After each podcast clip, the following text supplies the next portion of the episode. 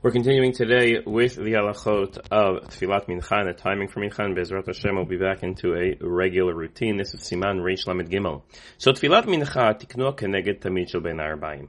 When Chachamim established Tfilat Mincha, it was meant to parallel the Korban Tamid of the afternoon every single day.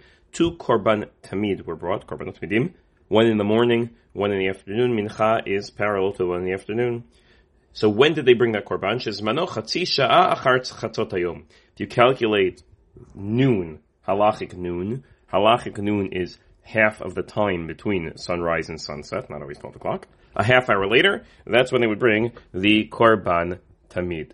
The kevan shebish arya mot hashana lo yom korban tamid el mitesha shotu mechza. So, although technically, so if, if you break up the day, halachic day, into 12 halachic hours, you take all of the time between sunrise and sunset, regardless of how much time that is, and you divide it into 12, each one of those is called a sha'azmanit six and a half sha'ot zmaniyot is when mincha is. Practically, they really, really didn't bring the korban tamid shel ben arbaim at six and a half halachic hours into the day, but rather at nine and a half halachic hours into the day. Now, it's important to realize that the korban tamid shel ben arbaim, this korban tamid was the last korban of the day to be brought. So if you bring it earlier, you're sort of closing off your afternoon to korbanot. So they would only bring it at nine and a half hours into the day, except on Erev Pesach for another time. So lefichach lechatchila ro'ili palel what we call mincha ktana. Ideally, a person should pray at a time called mincha ktana. Mincha ktana is nine and a half hours into the day when the korban Tamid Shel Ben Arbaim was normally brought. It's true, it could have been brought earlier, but practically was not brought until nine and a half hours into the into the day. Faced with the option, it's better to pray mincha ktana as opposed to what we call mincha gedola. Mincha gedola is at six and a half hours into the day and mincha ktana is nine and a half hours into the day.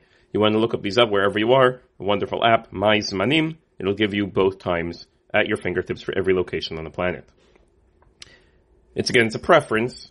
It's not that one is wrong and one is right. There's a preference. You have to be very careful by tefillat mincha.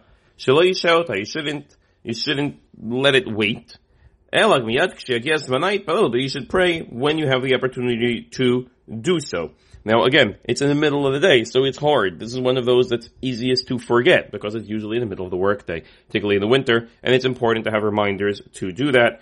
Um, the poskim right because Eliyahu Navi was only na'ana betfilat mincha. Eliyahu Navi when he at Hara Carmel when he asked for fire to descend from Shemaim, it was by Tfilat HaMincha that he was answered. That's when Bnei Israel answered Hashem Elokim. Those words that we say at the very last moments of Yom Kippurim was because he prayed Tfilat HaMincha. He says,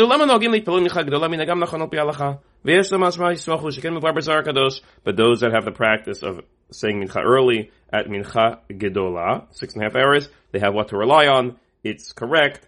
It's what the Zohar Kadosh says to do, and that's fine. Additionally, so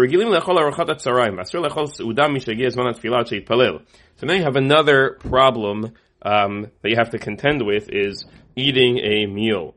Um, you're not supposed to eat a big meal before tefillah. If the time for tefillah has come, you shouldn't be sitting down to a big meal. So if it's after the Zman of Mincha Gedolah, when you could have theory prayed Mincha Gedolah, so now you're stuck. What about you do about a big meal? And so that's another factor to consider when saying Mincha Gedolah. Once again, it's permissible to pray Mincha Gedolah. We have what to rely on. Ideally, if possible, to pray Mincha Ketana. But it sounds like when you have a good reason to pray Mincha Gedolah, um, Rishutu Biado, you have permission to do so. Have a wonderful day and Shabbat Shalom.